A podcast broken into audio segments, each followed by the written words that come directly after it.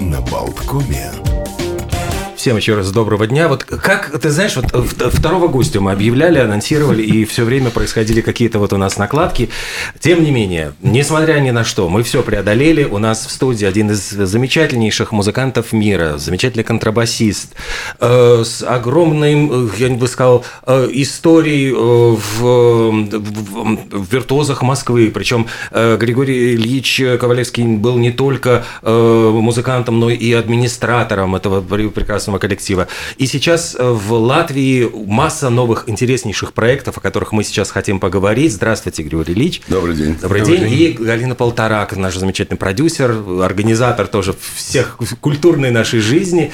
И будем надеяться тоже вот несколько слов о предстоящих каких-то предстоящих мероприятиях. Я вас поздравляю с прекрасным вчера концертом, который прошел. Спасибо. И, ну, наверное, вот сразу вопрос о том, как вы оцениваете вот наших музыкантов? Вы же были членом жюри на конкурсе Михаила Казиника. То есть вот как вы оцениваете, насколько наши латвийские музыканты вот? Ну, начнем как раз со вчерашнего концерта. Мы проделали такой большой тур по Латвии. Мы выступали в 4 городах, и всюду были аншлаги. И мне очень приятно общаться с этим молодым коллективом. Я могу сказать, что мое знакомство с Даниилом Булаевым произошло 8 лет назад. И господин Кирсис тогда мне сказал, говорит, посмотрите, говорит, на Ютубе, говорит, вот мальчик, я увидел, что талантливый мальчик, мне очень понравился он. Я пригласил его в Москву, он играл в зале Чайковского, в таком вот прекрасном зале, одним из лучших. Вот потом... Через какое-то время у нас был тур по Латвии с оркестром, тоже он был у нас солистом, и мы с ним играли камерную музыку. Это на протяжении 8 лет я как-то все время слежу за ним, за его творчеством, за его развитием. И вот его идея была, то, что он создал из своих единомышленников этот камерный оркестр, мне очень близка. И когда я приехал как-то 1.5 года назад, и он мне говорит, вы не можете с нами там позаниматься, что-то все. Я говорю, с удовольствием. И вот он как бы пригласил меня быть музыкальным консультантом этого оркестра. Великолепная атмосфера, прекрасные ребята, очень хорошо слушают, и очень там, не знаю, семимильными шагами они идут вперед. Потому что я оценивать мое творчество, это пускай делают зрители, но то, что у меня есть знания и есть опыт, проведенный в камерных оркестрах, начиная с Баршая, потом 40 лет виртуоза Москвы, квартет Бородина, педагогом которым был организатор этого концерта Валентин Берлинский, вот, и игра со многими музыкантами, и с Кисином, и с Рихтером, и с Рахлином, и с Башметом, и Плетневым, это все многое мне очень дала в жизни, и я хочу им передать все это. Надеюсь, что все это произойдет. Единственное, что, конечно, мне очень хотелось, чтобы они обрели какой-то статус. Потому что, понимаете, одно дело, ты встречаешься, и вот так вот играешь, музицируешь, но потом, если они разойдутся, будет очень жалко. А, в общем-то, камерный оркестр как бы и в Латвии такой нужен, потому что есть прекрасная симфониета, но это немножко другое, это уже такой как бы полусимфонический оркестр. А были, я помню, прекрасный оркестр камерный, Тови Лившиц был руководитель. У нас было 3 таких больших оркестра. Оркестр Баршай, оркестр Сандецкий, оркестр Тови Лившица в Риге. И это в Латвии считалось, это вот такой очень оркестр, который часто выезжал за границу. И вот мне хотелось бы, конечно, чтобы они стали таким вот оркестром, ну, постараюсь, то, что зависит от меня, я постараюсь это сделать. Вы передаете опыт, и вот буквально через 2 дня состоится мастер-класс, может быть, несколько слов вот об этом. Там еще можно записать, как это все будет происходить для наших музыкантов? Для музыкантов, я надеюсь, что им тоже будет, может быть, интересно, если что рассказать, есть и что-то показать. Вы понимаете, в чем дело, что мастер-класс – это встреча музыкантов, ну, с человеком, которым они, наверное, уважают, раз они его пригласили. Вот, и я с нетерпением жду, это уже будет и по виолончели, и по контрабасу, и по камерному ансамблю. Почему и по виолончели, и по контрабасу? Потому что это вообще два моих любимых инструмента, и я начал на виолончели заниматься в 5 лет, потом я прошел из школы, я вам сказал, Валентина Александровича Берлинского, который стал мой второй отец, и то, что я достиг в жизни как музыкант и как человек, я обязан ему и, естественно, своим родителям. Вот, и Поэтому я пришел просто в консерваторию на контрабас, потому что мне рано я женился, и мне надо было как бы кормить семью, и на виолончели работы не было. Я пошел на контрабас, я работал на протяжении вот учебы в консерватории. Такой был киноартист Марк Бернес. Вот я с ним 2,5 года, потом был вот с Магомаева, и потом был еще «Веселый ребят», потом закончил консерваторию. Да, и вот на втором курсе я перешел на контрабас, потому что уже талант талантом, но занятий, время для занятий не было, а перейти с виолончели на контрабас, в общем-то, было довольно несложно для меня. И вот когда я сыграл первый зачет на втором курсе, это было уже зимой, и был у нас завкафедрой Ростропович, он завкафедрой виолончели и контрабаса, и когда я сыграл первый зачет, он сказал: «Стычук!» Вот так он говорит: «Стычук, гениальная идея, будешь хлеб с маслом кушать». Он оказался прав. Масло, в общем, не так нужно очень, но тем не менее на хлеб хватает. Но ведь контрабас действительно, он такой универсальный инструмент, который звучит как в классической музыке, академической, так и в популярной. И в джазе, и в джазе, да. И так, я играл, кстати, на бас-гитаре даже, там не на контрабасе, на бас-гитаре. А вы с Игорем Бунтманом же тоже очень... Тоже мой большой-большой-большой мой друг, он прекрасный-прекрасный музыкант. И даже, по-моему, и с Александром Розенбаумом вы же на одной сцене. Розенбаум, да, это тоже. Но я, конечно, все это эстрада. Я, кстати, принес, хотел подарить. Меня просто не было долго. Это книга, которая вышла к моему 75-летию. Вот, и я оставлю. Очень интересно.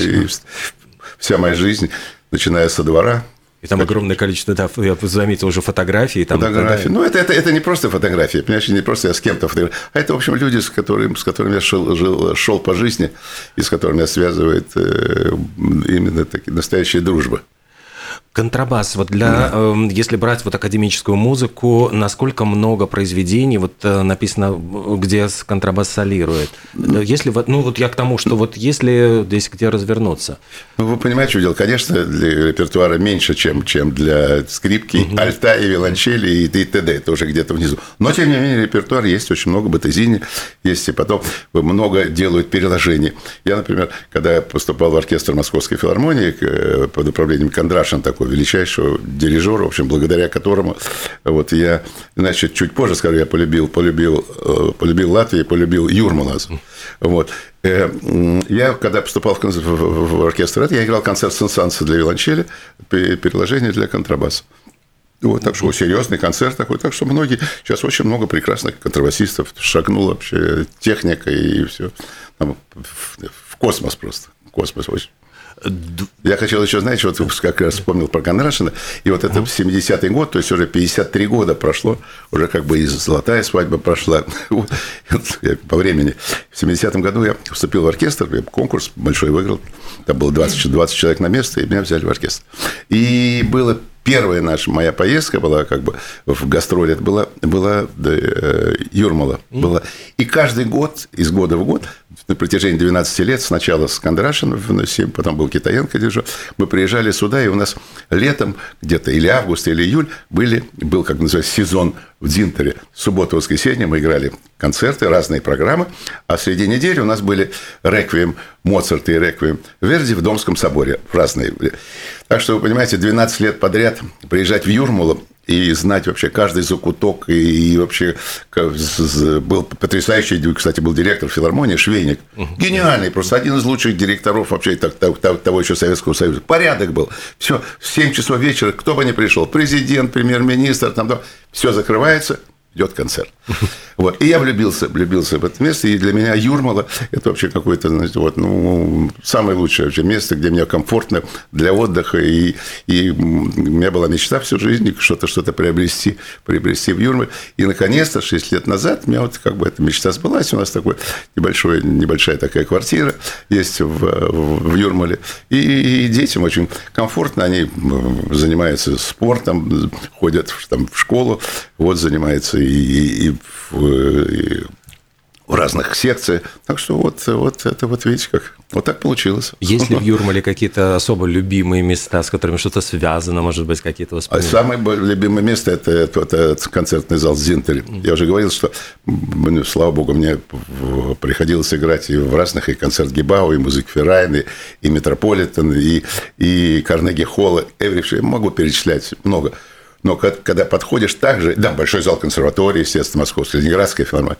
Но также, когда я подхожу к залу Дзинтари, у меня такое же ощущение. Понимаете, видно, это, конечно, связано с тем, что вот эти 12 лет, когда мы здесь вот приезжали, и приезжал и Ойстрах, и Коган, и Рихтер, Ростропович, Арвид Янсен, с которым мы очень дружили, он с нами часто выступал, и мы ездили с ним в турне в Японию, он был главным дирижером, Марис, который начинал тогда, вот, Инесса Галанта еще тоже была совсем юная, вот, так что все это вот дает такой, знаешь, такое ощущение какого-то трепета, когда ты подходишь к этому залу. Вроде бы я не понимаю, что это акустика, может быть, не карная. Нет, хорошая акустика. И ты приходишь, и тебе комфорт. Ты слышишь каждую свою ноту, ты видишь людей, которые сидят в зале. Чудно. А я то, люблю эти ощущения. Вот нету стен, то есть то, что это открытое зал. Ну, вот да, и вроде бы как бы не совсем. Нет, это, для меня это потрясает. И кстати, очень там я никогда не было мне дискомфортно, что какие-то там, не знаю, машины, я никогда не слышу. Или птицы, например, там. Не, вот если ты слышишь, что вот музыка, которая идет, ты видишь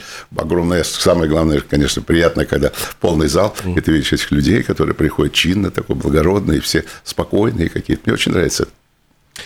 Латвия, в принципе, всегда считается вот такой музыкальной страной, потому что здесь огромные традиции хорового пения и вообще вот традиции музыки, и сколько оперных вот звезд родом из Латвии. Вот как вы думаете, почему так вот звезды складываются, что маленькая страна, казалось бы, на карте, но вот такие вот удивительные традиции? Ну, я думаю, что вот именно традиции как раз и способствуют этому. Я еще раз хочу вспомнить и Арвида Янсена, вообще, я не знаю, мне кажется, что это великий-великий человек Латвии. Обаятельный, прекрасный музыкант, сколько он много лет проработал с Моровинским в Петербурге. Вот, я думаю, что, скорее всего... Вот это, а сколько были, какие были эти лауреаты конкурса Чайковского? Вилеруш. Школа Ростроповича, Тестелец. И говорю уж там о Хилипп Хиршкорн, который здесь родился. И, к сожалению, ведь он очень рано умер. Я думаю, что это был один из величайших скрипачей мира в наше время, потому что он был гениальный. Просто даже в свое время он уже был гениальный. Миша Майский, мой большой друг, вот, которому исполнилось 75 лет. И, слава богу, как раз будет его 3 августа будет концерт в Дзинтари. Мне очень приятно, что я как бы... принимал участие в этой идее, которая сейчас воплотится в жизнь. Он величайший виолончелист нашего столетия, и с нетерпением жду встречу с ним. И здесь, наверное, самое время упомянуть и ваше выступление в Дзинтари 28 июня с временами года. Это мне очень приятно, что вы вспомнили об этом. Это будет, я думаю, что, в общем, тоже одно из событий и вот лета, особенно вот в классической музыке, потому что времена года Вивальди, Чайковского и Пиццола, уже просто мне даже уже комментарии излишни, потому что уже выше не бывает такой программы по популярности, по музыкальности, потому что как придет, я уверен, что придет народ, и в общем-то, осталось буквально там 2 месяца с лишним, ну, Хочется на сцену, уже хочется видеть зрителей, хочется уже видеть, знаете, чтобы тоже концерт начинается в 7, хочется уже, чтобы было примерно 9:15. Знаете почему? Потому что заканчивается концерт, люди хлопают, люди встают, люди подходят, поздравляют. Вот это прекрасное ощущение, потому что для музыканта, для меня, например, у меня есть 3 ощущения, которые я очень люблю. Это до концерта, во время концерта и после концерта. Они все разные. Но они любимые. Потому что понимаешь, что до концерта ты ждешь. А концерты... между концертами тогда вот это ощущение ожидания. Вы имеете между концертами, который был сегодня и будет послезавтра? Да. Конечно. Для меня сцена, это просто, я жду этого, знаешь, вот, скорее уже на сцену, потому что это... Я честно говоря, никогда не волнуюсь в смысле своей игры, но бывает, может быть, состояние, ты, может быть, знаешь, не важно, себя чувствуешь, но это все забываешь. Но вот сцена, это, и главное, что я... Знаешь что? Я очень люблю, когда люди на сцене, артисты, музыканты, общаются, не в смысле, но они видят, знаешь, как футболисты говорят, надо видеть поляну. У них футболист такое выражение есть, понимаешь? И вот когда ты видишь, когда ты играешь, ты не можешь сидеть, вот когда люди сидят, может, они и хорошо играют, но они смотрят в ноты себе. Не мое. И когда говорят, давайте сыграем по концертмейстеру.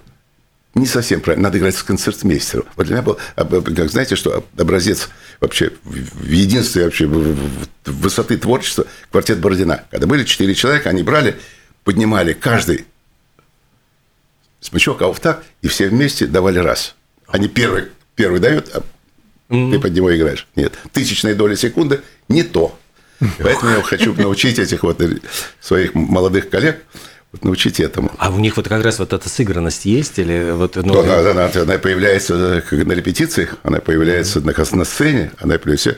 Не хочу ничего сказать, может быть, это не моя заслуга, время просто идет, но то, что произошло за эти полтора года, многое изменилось.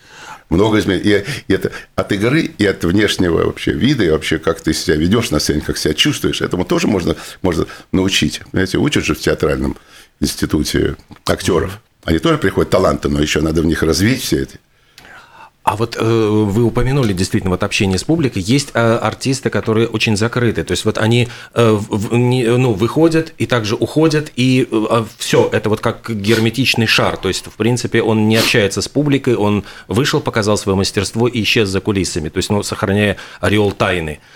Или вот вы как вы относитесь вот к такому? Я с уважением, но это не мое.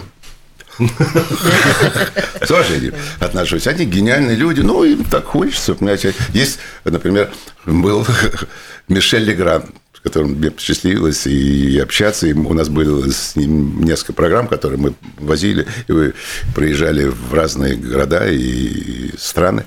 Вот. Он любил во время антракты, чтобы было абсолютно темно, и чтобы никто не заходил. Но... Гений был, когда он брал ноту на фортепиано, я уже говорил на каких-то передачах, все, потому что вот звукоизвлечение его, я вам скажу, и извлечение Раймонда Паулса, это, несмотря на то, что вроде бы как бы они, кажется это эстрадные музыканты, композиторы, нет, они, во-первых, имеют классическое образование, хорошее классическое образование. И вот это звукоизвлечение, когда, вот сейчас у меня даже мороз, я вспоминаю каждого из них, как он прикасается к клавишам, как звучит эта нота, которая хочется, не знаю, ее. Жалко, что она уже ушла. Вот следующая будет, а этой уже не будет. Простите, да. это их звукоизвлечение можно сравнить, не знаю, там, с Рубинштейном, с Горовицем, с Рихтером. Это звукоизвлечение, мы не говорим, как пианист, концертирующий, все. Но звук извлекает человек. Ну, так же, как по первой ноте уже узнаешь. И так же, да. Что любой музыкант, любой скрипач или виолончелист, он должен извлекать ноту красиво. Дальше идет талант, дальше идут амбиции, дальше идут солист, но... Играть эту ноту ты должен абсолютно так же, как играет любой концертирующий музыкант. В этой связи, Григорий Ильич, вы упомянули актеров, которые талантливые люди, но развивают талант. Каждый вечер, выходя на сцену, условно каждый вечер, в разные роли они разные, они примеряют маски.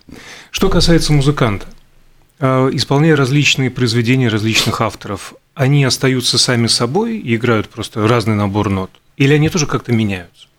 Ну, я думаю, что они должны меняться к лучшему. Потому что соприкосновение с такой музыкой, во-первых, музыку все-таки выбирает сам, художественный руководитель, дирижер и оркестр. Поэтому вы уже понимаете, когда вы идете на свидание, вы же не идете просто так к какому-нибудь. У вас есть какой-то вот человек, который вам понравился. Вы идете к нему, с каким чувством вы идете? Понимаете? Вот так же и в музыке, так же и когда ты играешь, конечно, меня. Я, например, по себе сужу, конечно, меняюсь. Мне бывает иногда, мне хочется, не знаю, даже, может быть, пустить слезу на сцене. Не пусти, а действительно, от меня отохлыть, я борюсь с собой, чтобы не было. Вот их, особенно даже вчера это было, в Пиццоле. И прекрасные вот эти было два произведения, но они очень близки мне, я вообще люблю. То есть, и классическое, и эстрадное направление для меня это, в общем-то, понимаете, очень... И каково это переключаться? Со стиля на стиль? Просто берешь это же, как называется, вот как выключатель пум на одну. Это для меня это так. Может, играть только что, естественно, не играешь в первом отделении Баха, и тут же играешь Пиццолу. Нет, какое должно быть. Я, например, сочетание программы, у нас тоже вчера была программа, которая подходила. Мягкий переход. Да. А вот продолжая эту аналогию, эстрадная музыка и классическая, все-таки вот у у звезд, ну, я не знаю, у Иглс, у них есть свой отель «Калифорния», который все ждут. Вот опять-таки в классической академической музыке есть свой набор, вот, ну, простите за такое сравнение, отели «Калифорния», да, вот, которые все ждут, вот, ну, обязательный вот набор у каждого музыканта, у Баха, у Моцарта есть те мелодии, которые все ждут. Как вот музыканты сами относятся к тому, что, может быть, ну, им хотелось бы дать, ну, что-то другое, более, вот, но в то же время не отпугнуть публику, которая вот как бы привыкла к, ну, уже к такому набору?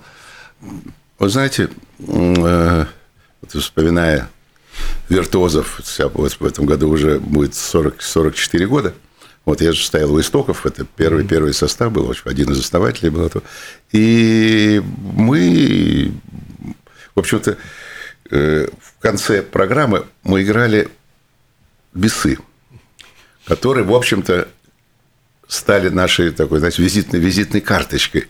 Потому что если приходили люди и слушали, там было как бы третье отделение почти было. Вот, и приходили люди, которые не сведущие музыки, но они слушали эти бесы. У них действительно это же просто совсем как бы, ну, простая музыка, там, не знаю, там Штрауса что-то сыграть, там Андерсона. Вот. И в следующий концерт они ходили, ой, и всем рассказывали, ребята, там так интересно, еще третье отделение будет, давайте. И уже люди, которые вообще даже никогда не ходили в большой, они ходили. И у нас вот так появилось, не так, конечно, было феноменальное качество, потому что пришли лучшие музыканты России, я не имею в виду себя, но был квартет Бородина сел концертмейстерами, посадить в оркестр такой, где это такое видно. И все лауреаты международных конкурсов, все лучшие музыканты камерные пришли сюда, потому что качество было фантастическое, это было... После оркестра Баршая, потому что, в общем-то, прародитель всего нашего вот, цеха камерного оркестра – это Рудольф Баршай, который сделал, спасибо ему, и я очень рад, что он же уехал, я не помню, в каком году, он где-то в 70-м году, и мне очень хотелось, у меня была мечта, что он приехал, и все-таки вот виртуозы Москвы, особенно молодое же поколение поменялось, чтобы они увидели. И я его пригласил, он приехал, и была с ним программа, и я очень... Помню его, я помню наши репетиции. 14-я симфония Шостаковича, было 39 репетиций. Представляете, 39 репетиций, и на каждую приходил Дмитрий Дмитриевич. Человек, которого я боготворил и до сих пор вспоминаю. Скромнейший человек, который, если какой-то хотел сделать предложение, он у него такой, так сказать, он приговорил, так сказать. И вот, так сказать, и можно вас попросить, вот, так сказать. Вот. Да. Могу рассказать историю очень интересную про Шостаковича. Он жил в Брюсовом переулке, это недалеко от Никитских ворот. Вот, и как-то его жена, ну, попросила, знаете, пойти там, ну, в магазин, он был абсолютно нормальный человек. И он такой скромный, если вы помните, на фотографии, кепка, очки, такой, немножко чуть-чуть. И он, ну, шел, ну, никогда не скажешь, что это гений, просто гений 20-х, вообще фантастические композиции. И вот я пошел туда. В то время, я не знаю, может, старшее поколение еще помнит, ну, младшему расскажу. Вот тогда выпивали на троих. По рублю, значит, скидывались тогда, и как раз получалось, значит, смотрите, там 2,87 стоила бутылка водки, 10 стоил сырок, дружба, и 3 булочка. Вот ровно на 3 рубля все наливали по 167 грамм, ни больше, ни меньше. Точно все, у всех были там... Короче, и выпивали, значит, вот такое было время. Для нас, это моя молодость, это не то, что смешно, это, в общем, даже близко, не то, что я выпиваю, а просто вообще атмосфера двора. Я жил в коммунальной квартире, 32 человека в комнате, 7 человек, там наша семья, мамин двоюродный брат с женой, бывший жена. В одной комнате мы жили. Вот, и до 2 лет так было, потом уже отдали одному комнату и вторую. Так что эта вся атмосфера мне знакома. Короче, он приходит, он идет в магазин, и стоят 2 человека. Он говорит, у тебя рубль есть? Он говорит, так сказать, есть, и дал им рубль. Ну, дал, что? Вот и пошел, покупает, выходит. Они стоят, ты где, говорит? Ты где ходишь-то? Он говорит, ну, где? Пойдем. Ну, пойдем, а где выпивали? Там где-то там подворотни или где-то в подъезде. Так было. Но он, не могу сказать, что он всегда за столом, он всегда мог выпить там рюмочку, да вторую, все. Он был нормально абсолютно, как живее всех живых. И вот они пришли, ну, выпили. Ну, поговорить же надо. Я один спрашиваю, ты тебя как зовут? Он говорит, меня там Ваня, ты где работаешь? Я говорю, на заводе «Серп и молот». Вот, а тебя, говорит, а это Николай, говорит, а где? Я сантехник в этом доме, говорит. А тебя как зовут? Он меня, так сказать, Дмитрий, говорит, а чем ты знаешь? Он говорит, я, так сказать, композитор. Он говорит, ну, не хочешь, не говори. Вот так вот, знаете, вот это наша молодость и вот это гениальный Шостакович, который я сейчас вспоминаю. Да, но вот если вспомнить, действительно, вот в вашей жизни же столько было удивительных людей, вот кого вы больше всего вспоминаете из каких-то таких вот встреч, которые подарила вам судьба, может быть, с кем вы были? Вы понимаете, что если я начну перечислять, я боюсь, что кого-то вдруг это не хватит нашей передачи, понимаете? Вот. Но еще раз вам хочу сказать, что вот есть Валентин Александрович Берлинский, который привил мне вообще любовь к музыке, правильность понимания жизни. Вот это самый мой дорогой человек, потому что мой второй отец. И до 2007 года, пока он был жив, я чувствовал себя учеником, во-первых, потому что когда мы играли очень много совместных концертов, и когда он мне даже делал какое-то замечание, для меня это было счастье, потому что я вспоминал, что как будто я сижу у него на уроке. И когда в 2007 году его не стало, я стал взрослым. И 19 апреля у кого-то из вас есть уникальная возможность почувствовать себя учеником Григория Ковалевского на мастер-классе. Буду рад. Жду с нетерпением. И камерный ансамбль, если придут какие-то ребята, я был тоже рад. И мне очень хотелось бы абсолютно, знаете, бескорыстно, если есть какие-то желания, школ, какие-то эти... А что можно подарить, кроме своих вообще знаний? Можно к вам обратиться будет? Пожалуйста, да? Пожалуйста. Нет, знаете, мы из другого поколения, понимаете, что раньше... Вот сейчас современное, там, я не хочу все чудные, но есть такая шутка. Сейчас говорит, современное поколение музыкантов, артистов говорит, сначала касса, потом травиата. У нас наоборот. У нас травиата, а если есть, кассу, есть, нет, тоже. Мы знаем, что такое шефский концерт, мы знаем, что такое дарить добро. И ты даришь добро, и видишь этих детей, которые сейчас завороженно там смотрят на тебя. Ну, это самое главное. Для этого мы живем, и мне очень приятно, что есть такие возможности. А касса с нетривиатой, но временами года встретится 28 июня в концертном зале «Дзинтари». Тоже еще раз напомню. Это самый, в общем-то, наверное, величайший набор имен музыкантов, потому что это будет Вивальди, это будет Чайковский, это будет Пиццола, времена года. И, естественно, много сувениров. И Ковалевский. Примкнувших. Много будет сувениров, поэтому буду рад, если придут наши любимые зрители. И слушатели. Огромное спасибо. Мы с огромным удовольствием ждем вас еще в гости. Будем надеяться на новые встречи. Григорий Ильич Ковалевский, Галина Полторак также с нами присутствовала в студии. Спасибо огромное вам. Спасибо. Я очень благодарен Галине за то, что она уже на протяжении 13 лет ведет конкурс «Казиник». И в этом году меня пригласили быть членом жюри. Я получил удовольствие от того, что во-первых, от общения с моими коллегами и с Михаилом Казиником, а во-вторых, посмотрел на что нас ждет в будущем, какие дети. И, в общем... Хорошее будущее. Хорошее. Оно, как говорили, светлое. Вот оно светлое, надеюсь, и будет. Спасибо. Спасибо большое.